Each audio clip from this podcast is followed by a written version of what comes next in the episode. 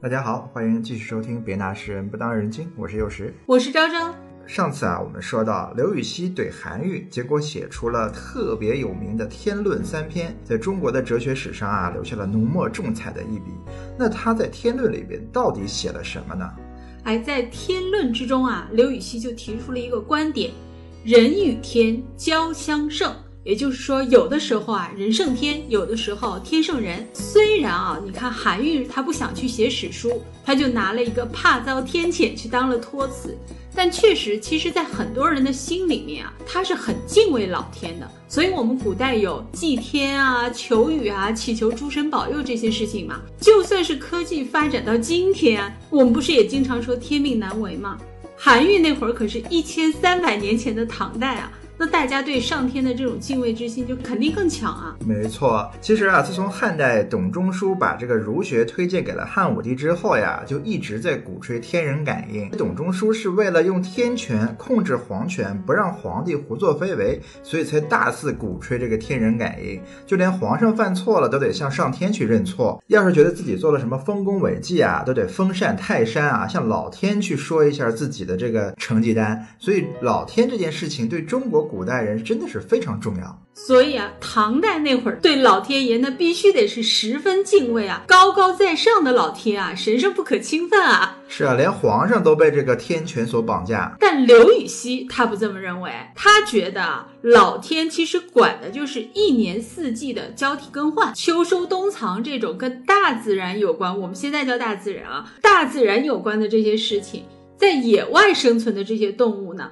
比的是牙尖爪利这种自然界的生态平衡。刘禹锡认为这些归老天管，但是呢，刘禹锡认为。人呐是不同于野兽的，人已经进化出了智慧，有法律了。在人类社会里啊，生存发展它就不是简单的看谁拳头大了。你要是靠着拳头大去抢劫，那警察得来管你啊，这是人类社会的法则，就算是老天也管不着。所以刘禹锡呢就得了一个结论：人和天啊各有长处，各有优势。也就是说，有的地方呢归老天管，有的地方归人管，就算是老天啊也没法插手。嗯，刘禹锡这个观点啊真的是。非常先进，它等于说让人和老天打擂台，把人啊和老天放在一个完全公平对等的一个环境下互相竞争。打完擂台之后啊，刘禹锡说：“哎，你们两个各赢一次，所以说打个平手。” 那么这样的话，就是老天和人啊，就各管各的，谁也不能去干涉谁了。对，和平共处五项原则。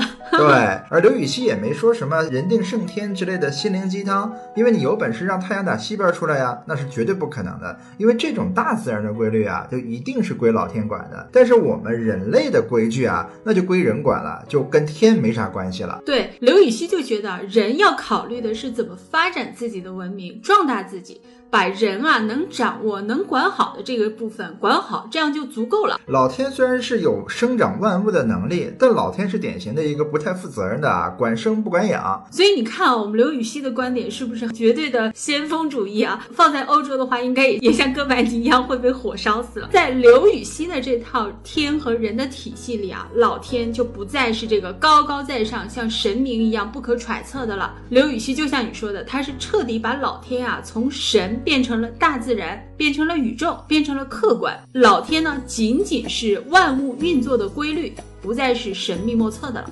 对，所以真的呀，就是把人和老天放在同样的一个位置上，大家做兄弟、做哥们儿啊，肩并肩、手拉手，一起向前走。所以这个真的能做到不怨天不尤人，因为老天都已经管不着你了，你也怨不着他了，对不对？所以古往今来能有这样胸襟气魄的人有几个呢？也就齐天大圣孙悟空了吧。所以啊，你看啊，我们前面提到说刘禹锡啊，他会给巫师写祝词，那可能有些人会觉得这刘禹锡也太奇怪了，巫师的祝词神神鬼鬼的，怎么是你写的呢？但你看啊，刘禹锡啊。他是连老天都敢论一论的人啊，所以给巫师写点祝词那算什么？尤其又以我们刘禹锡这文采，那绝对不是盖的呀，大神中的大神。所以刘禹锡写的这些祝词啊，一问世，马上就流传开来了。当时湖南那边啊，所有的巫师做仪式啊、唱歌啊、跳舞啊，用的全都是刘禹锡写的祝词。哎，刘禹锡变成了流行文化了啊，专门做流行歌曲了。哎，刘禹锡就是想把它做成流行文化，教化民间。哎，等一等啊，刘禹锡写《天论》不是为了怼韩愈吗？怎么怼着怼着变成论老天了？这和韩愈有啥关系啊？难道刘禹锡聊嗨了就忘了最初想怼韩愈的这个梦想了？有这么不靠谱的吗？还真是。你看啊，这次三大文豪的论战其实是这个顺序：先是韩愈不想去修这个唐顺宗的历史，然后呢，柳宗元就先写了《与韩愈论史官书》，又写了《天问》来挤兑韩愈，希望韩愈去写顺宗的历史。刘禹锡呢，本来想帮柳宗元做这个说服工作，但写《天论》写的呢，却跑偏成了探讨哲学问题。不过啊，这一跑偏不要紧。倒确实是做成了一个留名千古的我们唯物主义的哲学论文啊！你说这跑偏跑的真的是太牛了。那然后呢？然后啊，那也不知道是柳宗元的《天问》加上刘禹锡的《天论》打动了韩愈呢，还是上命不可违啊？反正韩愈推辞了半天还没推掉。最后呢，还是去写了这个顺宗的历史，也就是《顺宗实录》。哎，那他可要头疼了。对，所以此处必须无限同情一下我们的韩愈同志啊，因为韩愈啊，其实他不想修《顺宗实录》啊，还有更深层次的原因是什么呢？韩愈和柳宗元、刘禹锡三个人啊，关系是非常好的。他们三个人呢，是一起考上的制科，又一起呢当了监察御史。三个人都是大文豪、大哲学家，这种本来应该是几百年出一个的天才。啊，然后三个人居然全都凑一块儿了。白居易一辈子交游无数，他也说就只有元稹啊、刘禹锡啊，总共就四个好朋友能入他的眼。用他们这个朋友定义，其实这都是能两肋插刀、志同道合的知己，不是酒肉朋友。所以刘禹锡啊、柳宗元、韩愈他们这三个人碰到一块儿，那必须是酒逢知己千杯少啊。整个那一些人里面啊，关系最铁的。哎，都是惺惺相惜。韩愈呢，也是有政治抱负，也想振兴大唐。但是韩愈呢，生不逢时。当时啊，二王八司马中的二王还在陪太子读书的时候啊，身为监察御史的韩愈就已经先当了一把孤胆英雄。那时候韩愈也年轻呀，所以年轻气盛嘛。对他呢，当时上书朝廷啊，弹劾了如日中天的京兆尹李实。我们前面提过，元稹的岳父啊，韦夏卿也做过京兆尹。李实就是韦夏卿的继任。李实这个人呢，他是李元吉的后代，所以他当官也不是说通过科举，而是以宗室的身份来当的官，是皇帝的亲戚。所以呢，李时也非常受到皇帝的信任。一个小小的新人御史韩愈。你想去打皇帝的亲戚，那绝不可能啊！怎么可能撼动李时的地位呢？对，这是做梦呀。所以韩愈的弹劾呢就没成功。但是李时是个睚眦必报的人，他是不可能接受让你弹劾我的人在我眼皮子底下继续蹦跶的。所以啊，直接一脚以光的速度就把韩愈给踢到了广东连州。韩愈呢被踢到连州之后，还不是在连州州内，而是到了下面一个最偏远的小县城，叫阳山县。到那儿去当县令去了，嗯，但这个阳山不是阳山水蜜桃啊，哎，对，现在这个阳山它还是叫阳山，还在打扶贫攻坚战，你就想想唐代的时候有多惨啊，嗯，那真的是不知道得落后成啥样了。对呀，所以阳山县令是从九品下的官儿。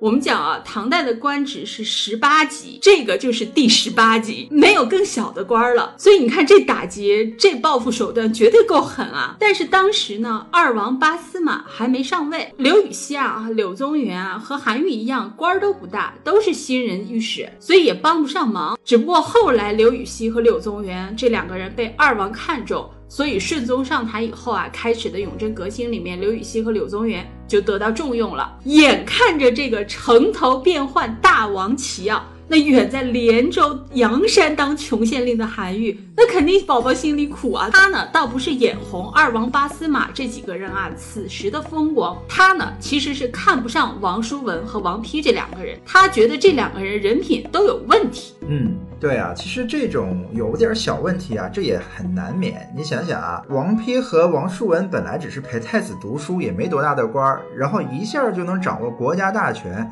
这想不飘啊都难，必须飘。所以我们有一句话叫做“小人得志”。这个“小人得志”的小人啊，并不是说他是坏人。而这种小人是指的一种身份比较低微的，像什么奴仆啊、小老百姓啊，就这种比较低微的这种人，是这样的一个人，突然得到了很大的一个权利的话，他往往就控制不了自己的欲望，就一定会做点什么事情。就像现在疫情，很多这个平时没有什么权利的，哪怕一个保安啊，可能现在都特别的豪横，就因为他已经有了权利，所以他会比正常的那些人，他更加的狠毒，所以这种得了志有点忘形啊，其实也难免。对，但是王叔文和王丕啊。他们这么一飘，那在韩愈的眼里，那绝对更是小人得志了呀。可是韩愈心里啊，最看重的两位好朋友刘禹锡和柳宗元，偏偏又和这两位二王这个小人走在一起，那韩愈肯定是很郁闷。不过韩愈呢，也没郁闷多久，几个月时间而已，就又是风云突变啊。宪宗登基，二王倒台了。那韩愈眼里的这两个小人，他就不能继续张狂了。但是同样的呀，这好朋友刘禹锡和柳宗元也跟着一起被贬了。你说这韩愈心里他能不矛盾吗？对不对？是啊，他都不知道该开心呢还是该哭啊。对呀，真的是很微妙的心理。不过此时的韩愈啊，倒开始走运了。他呢，从连州阳山县啊被调到了江陵当官。调到江陵啊，虽然不是回京。但江陵也是很不错了。江陵呢，就是现在的湖北荆州，在唐代啊也是繁华之地。唐代呢是只有首都、陪都，还有皇帝亲自带过的州才能被升为府。江陵在唐代啊是曾经当过南都的五都之一，和洛阳东都一样，都是陪都。虽然后来取消了这个南都的称号啊，但还是保留了府的制度，所以江陵也是府，级别是很高的。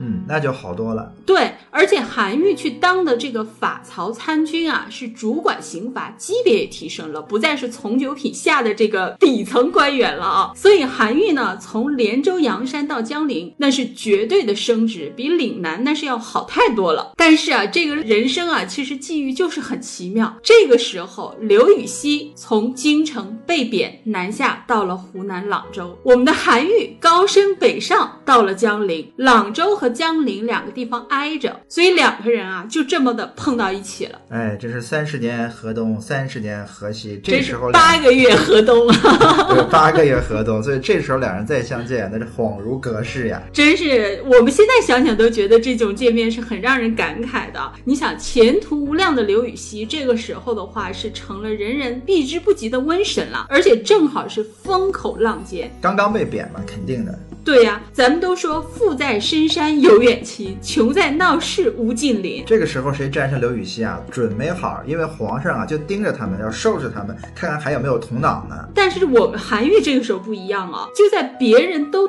躲着刘禹锡走的时候啊，韩愈是主动靠上去为刘禹锡站台。他怎么站台的？当时啊，韩愈经过岳阳的时候，当地的大理司职窦祥款待了韩愈，他们俩呢还互相写了唱和诗。韩愈啊，竟然把他和窦祥的唱和诗啊寄给了刘禹锡，让刘禹锡成为第三者加入这个唱和。哎，这个韩愈其实做的是很够意思的，因为他把刘禹锡加到他们这个小集体来呀，就等于说是公开的向所有人宣布啊，这还是我兄弟，还是我哥们儿，我们还是可以在一起玩的。没错，这个时候能毫不避讳的跟刘禹锡对视，那就是最大的支持。最关键的是，韩愈和窦祥的这诗里面啊，还有对朝廷的议论，包括对永贞革新啊、人啊、事啊的这些想法，还包括了韩愈啊，他不太认可永贞革新的一些事情，但他就这么直接就拿给刘禹锡了。对，这个太难了，因为韩愈虽然有点看不起王丕和王叔文啊。但其实也不是完全否定永贞革新，他还是认可里边的这些改革的制度的，只是他对这两个人觉得是有问题。像这样一个大的革新由这样两个不太靠谱的人去掌握的话，韩愈是不太看好的。但是作为本来就是王丕和王叔文手下的刘禹锡，他没有办法去很直面这样的一个问题，否则他就不会跟他们一起去革命了嘛。对。而这个时候刘禹锡刚刚被贬，可以说是本来正是呼风唤雨、特别要大展宏图的一个时间，结果晴天霹雳。啊，一下就被打入十八层地狱了，他的心态啊，肯定是特别的痛苦，特别难受，而且很不甘心。这种时候，他一定很容易怨天尤人，因为觉得我没有错呀，我这么努力的、认真的工作，结果就因为皇帝换了，我就被改成这样子了。那肯定他特别不开心，就像火药桶一样，一点就炸。所以这个时候他是很难公平客观的去看待永贞革新里边面对的这些问题的。没错，所以韩愈这个时候能光明正大的跟他去交流，说永贞革新呐、虽然是好的，但可能也是有一些问题的。所以失败啊，也不能完全的怪时局，对不对？也不能完全的怪皇上。所以其实自己也是有可能是有一些问题的。所以你呀、就别太难过了。所以这个时候其实对于刘禹锡有非常大的一个作用，因为他如果真的可以认清是自己这边也是有问题，不完全是被别人打击的话，那他可能心态就好得多了，就不那么愤怒了，也不那么怨天尤人了。所以韩愈敢这个时候说话呀，真是太了不起了。一般如果没那么深的交情的话，那最多说两句，哎，你还年轻，没关系，以后还有大把的前途的，皇上一定会再重用你的啊。一般都说这两句不痛不痒的话嘛。但其实这种话其实一点意义都没有，只有像韩愈这种真的敢跟刘禹锡说实话，而且还是那么交心的话，不怕得罪刘禹锡，这样的友情实在是太难得了。没错。就像咱们现在啊，是站在局外人的角度看，咱们会觉得说韩愈用心良苦，刘禹锡十分不易。但是那个时候啊，刘禹锡他是刚刚被贬，可以说是心情最差最差的时候了，也是最容易当鸵鸟啊，对现实视而不见的时候。刘禹锡心态再稳再豪气，那会儿才三十出头啊，所以这个时候啊，如果是谁啊去跟刘禹锡讲这个真话，那绝对是要冒着相当大的风险的。如果刘禹锡想明白了，那么他会感激韩愈。但如果他想不明白呢？有钱的小船说翻就翻呀、对呀、他肯定会恨韩愈。你老韩，我白认识你了，这会儿你居然还落井下石，不站在我这边，对不对？对呀、你高升了就看不起我了，还说我有问题，这不是找事儿吗？但是还好啊，我们的刘禹锡啊，是从小就儒释道三修的，所以呢，一下就看懂了我们韩愈的意思，很开心的写了一首诗回赠给了韩愈，加入了这三人合唱的团体里面啊。不仅如此。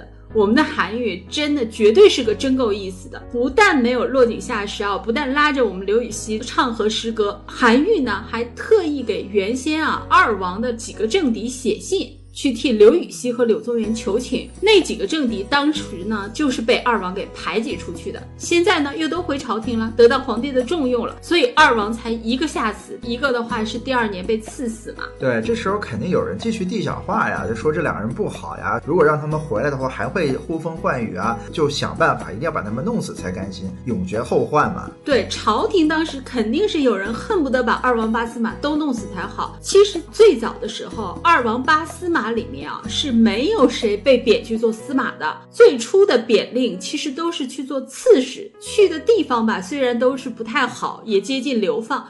但刺史至少是一把手啊！可是当时啊，贬谪的这个政令出了还不到两个月，朝里就有一群人跳出来说：“天哪，怎么把这些人贬得这么轻啊？不行啊！”所以这几个人啊，才在上任的路上就被加贬为司马了。那会儿朝中落井下石的人真是大有人在。韩愈给写信的这几个人啊，要是他们因为记恨二王，收拾二王的时候啊，顺便就把刘禹锡、柳宗元也给算进去了，那怎么办呢？对，那可能就连司马都当不了，直接就人头落地了。对啊，所以韩愈也很担心啊，所以韩愈呢就特意写了诗啊，去替刘禹锡和柳宗元开脱。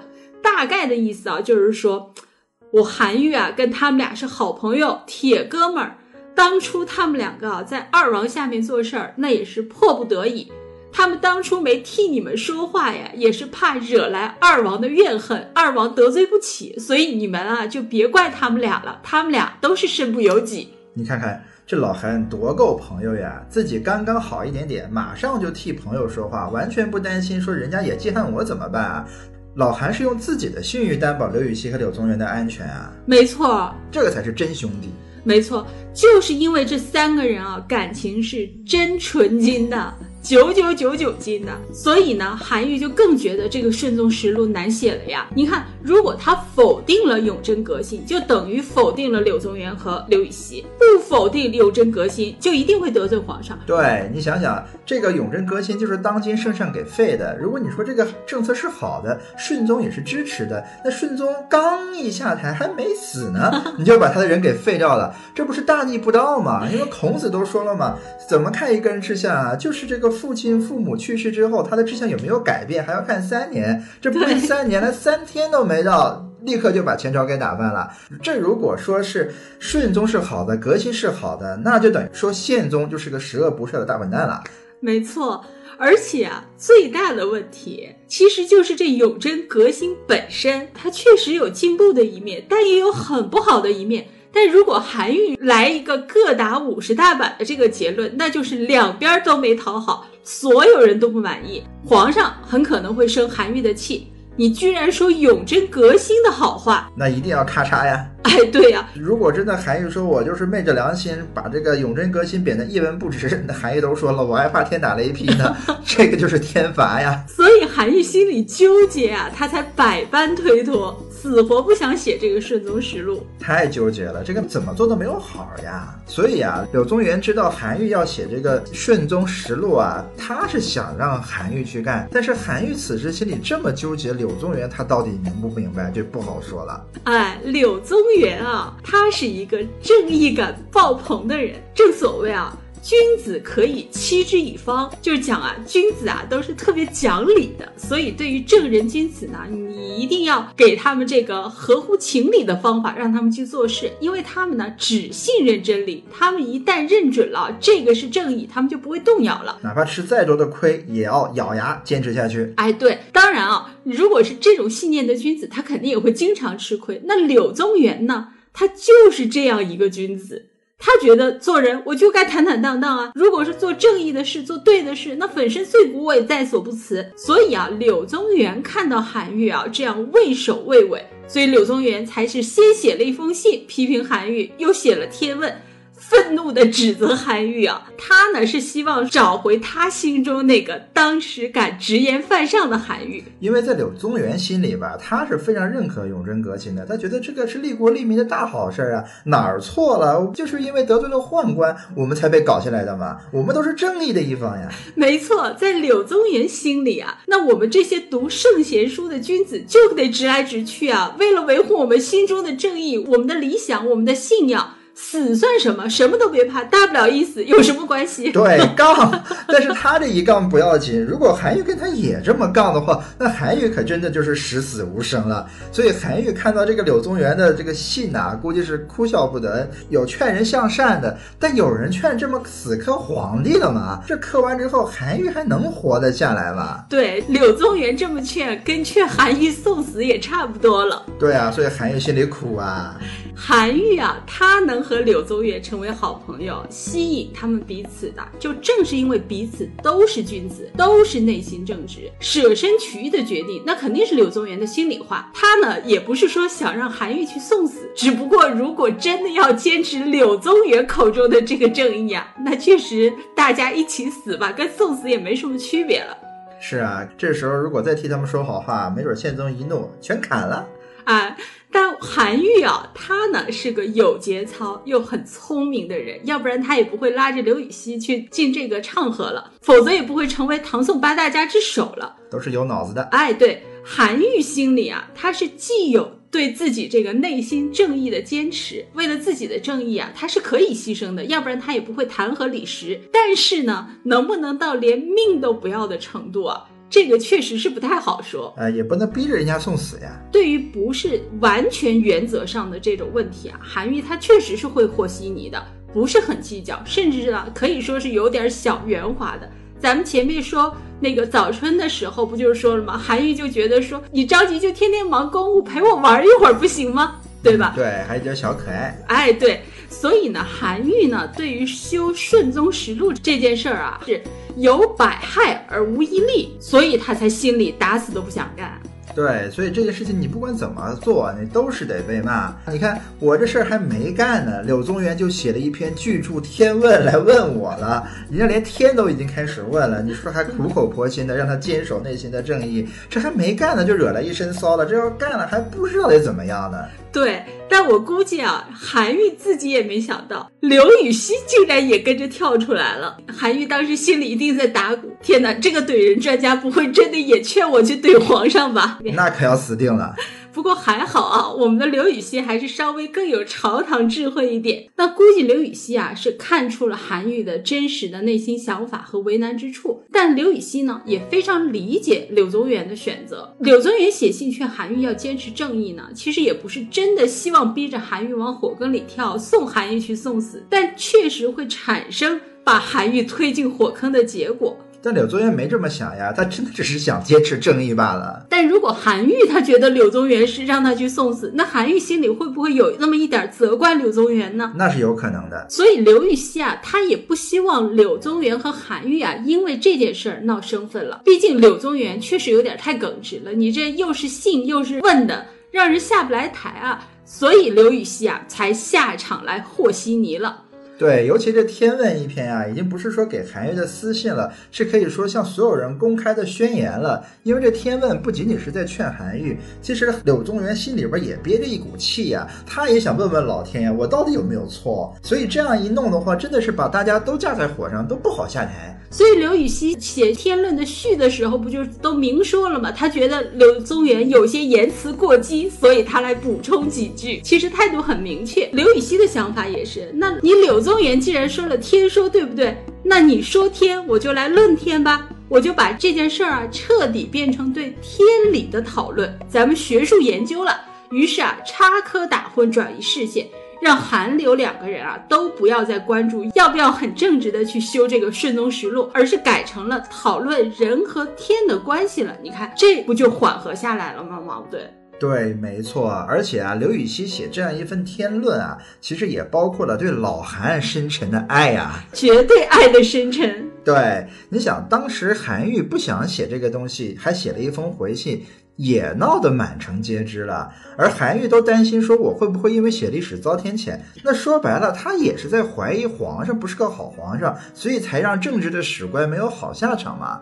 如果真的是被揪住这样一个小尾巴的话，那韩愈也可能被人参个什么心怀愿望啊之类的，也可能也要一起倒霉了。但如果刘禹锡这个时候进来，彻底把它变成了一场学术讨论，那就跟你修不修史没什么关系了。老韩所说的这封信啊，那纯纯粹就变成了一个我们讨论天理存不存在的这样一个完全客观的学术辩论。那这样老韩被人家攻击的可能性就变得小了很多，同时又能缓和老韩和老柳的关系。刘禹锡可以说是用心良苦啊。所以，我们刘禹锡绝对是天才啊！你看，用写哲学论文来劝架，这也没谁了。而且这篇劝架的论文还成了千古名篇。你想，多少人啊，一辈子好手穷经都写不出一篇好作品，而刘禹锡为为了劝架，即兴来了一篇就千古流传。这种智慧和才华，那绝对都不是横意啊，都是要冒出来了，趵突泉了。所以你看啊，我们刘禹锡啊，怼人的水平肯定是已经登峰造极了。咱们前面讲了很多，他想怼人的时候，那绝对能够把人怼的口吐鲜血，死不瞑目。但反过来啊，刘禹锡还能怼着怼着就把矛盾给调和了，真是。以之砒霜，假之蜜糖啊！这种怼人神技收放自如，一怼两用，既能伤人也能救人，还都挺得心应手的。这刘禹锡的怼人神功啊，实在是已经登峰造极，没得比了。而且竟然还有这种能救人、能杀人的功能。太奇葩了！不过刘禹锡这三篇论文既然这么厉害，但是在后代怎么很少听说呀？我们都听说过什么柏拉图啊、亚里士多德呀、黑格尔啊这些西方的哲学家，但对于东方哲学家，在世界的学术史上都没有那么大的影响力。哎，你这个问题就问的有点尴尬了。一呢，其实现在中国在国际上的话语权啊，确实是不如西方。你看啊，这一百多年啊，西方发展。非常的快，已经成了这个全球的主流价值观了。所以很多人呢就习惯以西方的学术标准看待事物。就像咱们现在说，今年是二零二零年，这种纪年法其实也是西方的标准啊。我们东方的纪年法其实都已经被忽视了。第二点呢，我觉得呢，主要也是刘禹锡啊，他不像柏拉图啊、黑格尔一样是专门以学术闻名的。就像现在，如果你在学院里面搞的研究，就很容易被学术界认可，但是民间科学家呢，就一直会被鄙视。哎，民科经常都是拿来调笑的。哎，对，觉得是胡说八道的。那刘禹锡呢，他不是专门搞学术研究的，他呢，真的就是顺便写了一个哲学论文而已，根本没当回事儿，所以呢，自然也不会以此大做文章来推广了。所以刘禹锡啊，他的哲学思想被淹没在历史长河里面，其实也就不足为奇了。只不过呢，如果我们现在啊，当代的人从古籍里面翻出这些文章去好好读一下，你再去结合当下的这些学术观点。你就绝对会惊呼刘禹锡这人太牛了，但是这些其实都只能当做历史来研究了，很难在学术领域再引起很大的波澜。我们古人的智慧啊，放到现在啊，真的都被忽视掉了，这也确实是很遗憾的事情。嗯，确实是太遗憾了，而且类似的事情啊还非常多，很多中国优秀的文化都被淹没了，没有被重视。不过值得高兴的是啊。也不知道是不是刘禹锡的这个天论啊起了作用。韩愈、刘禹锡、柳宗元这三个人的感情啊，一直到死都非常的好。所以他们才被称为唐代铁三角嘛。而韩愈呢，最终呢也去修了这个他认为是烫手山芋的《顺宗实录》啊，必须得提一下这《顺宗实录》。韩愈修的这段史书，我觉得那春秋笔法用的绝对不亚于刘禹锡的怼人水平。《顺宗实录》里面包含的意思啊，真是每个字都得好好琢磨，字字珠玑，都得想韩愈这句是真心还是假意呢？他到底是在夸人还是损人呢？就像我们孔子修《春秋》一样。要绝对有的一拼，大师级的高级黑作品，不服不行。对，有很多人就问啊，说为什么你不能把这个写的清楚一点呢？就不怕后边人误会吗？其实啊，人家写这些史书是给谁看的？不是给普通人看的，都是给这些高智商的、存在犯罪可能性的什么朝堂大员呀、历代的皇帝啊去看的。这些人哪个不是人精啊？人家就可以从字里行间啊推断出他们想看的这个意思来，所以压根就不在乎你明白还是不。明白，因为在他们的世界当中，明白就够了。对，所以这春秋笔法用的是炉火纯青。韩愈在当时呢，就是也没得罪人，皇上呢这关也就过了。但是韩愈太出名了呀，唐宋八大家之首啊，所以韩愈的每篇文章啊，在后世都被反复研究。于是这个《顺宗实录》啊，后世也是为此吵得天翻地覆，不同学派天天在那吵。韩愈到底是什么态度？真的是很热闹。我们韩愈可能引来最大非议的文章就是这段《顺宗实录》了，所以也不能说是完全没有麻烦啊，只是这些麻烦都是后代这些学者的麻烦了。哎，如如果韩愈真的在天有灵的话，估计也只能感叹一声说：“宝宝心里苦啊，但我不能说呀，你们就慢慢猜吧。”对，你们就猜去吧。其实我觉得老韩的态度啊，也包含在了他这个春秋笔法当中了。毕竟他批评永贞革新的时候，并没有说永贞革新本身制度有多坏，他更多的只是说，哎，二王的人可能有点问题，所以他他不去批判这种制度，只是说一些人的小的缺点。其实也能证明他其实并不是很反对这个革新，只不过是形势所逼，没有办法，他只能这么去写罢了。对，包括《资治通鉴》里面，其实司马光的对于顺宗的这一段用的春秋笔法也。也是相当高级。司马光骂王叔文，骂王丕，但他表扬宦官，觉得宦官这会儿是为国为民，而且他前面先写我们当时的这个顺宗啊，已经中风了。但是呢，所有的政令都是顺宗下的，而且这些都是善政啊。天天也不知道二王王叔文他们关在小屋里在干嘛，他们没管事儿。所有的政令都是顺宗下的，但是这些政令都做得非常的好，你说多有意思？对他们的政令好，但是都知道顺宗卧床不起了。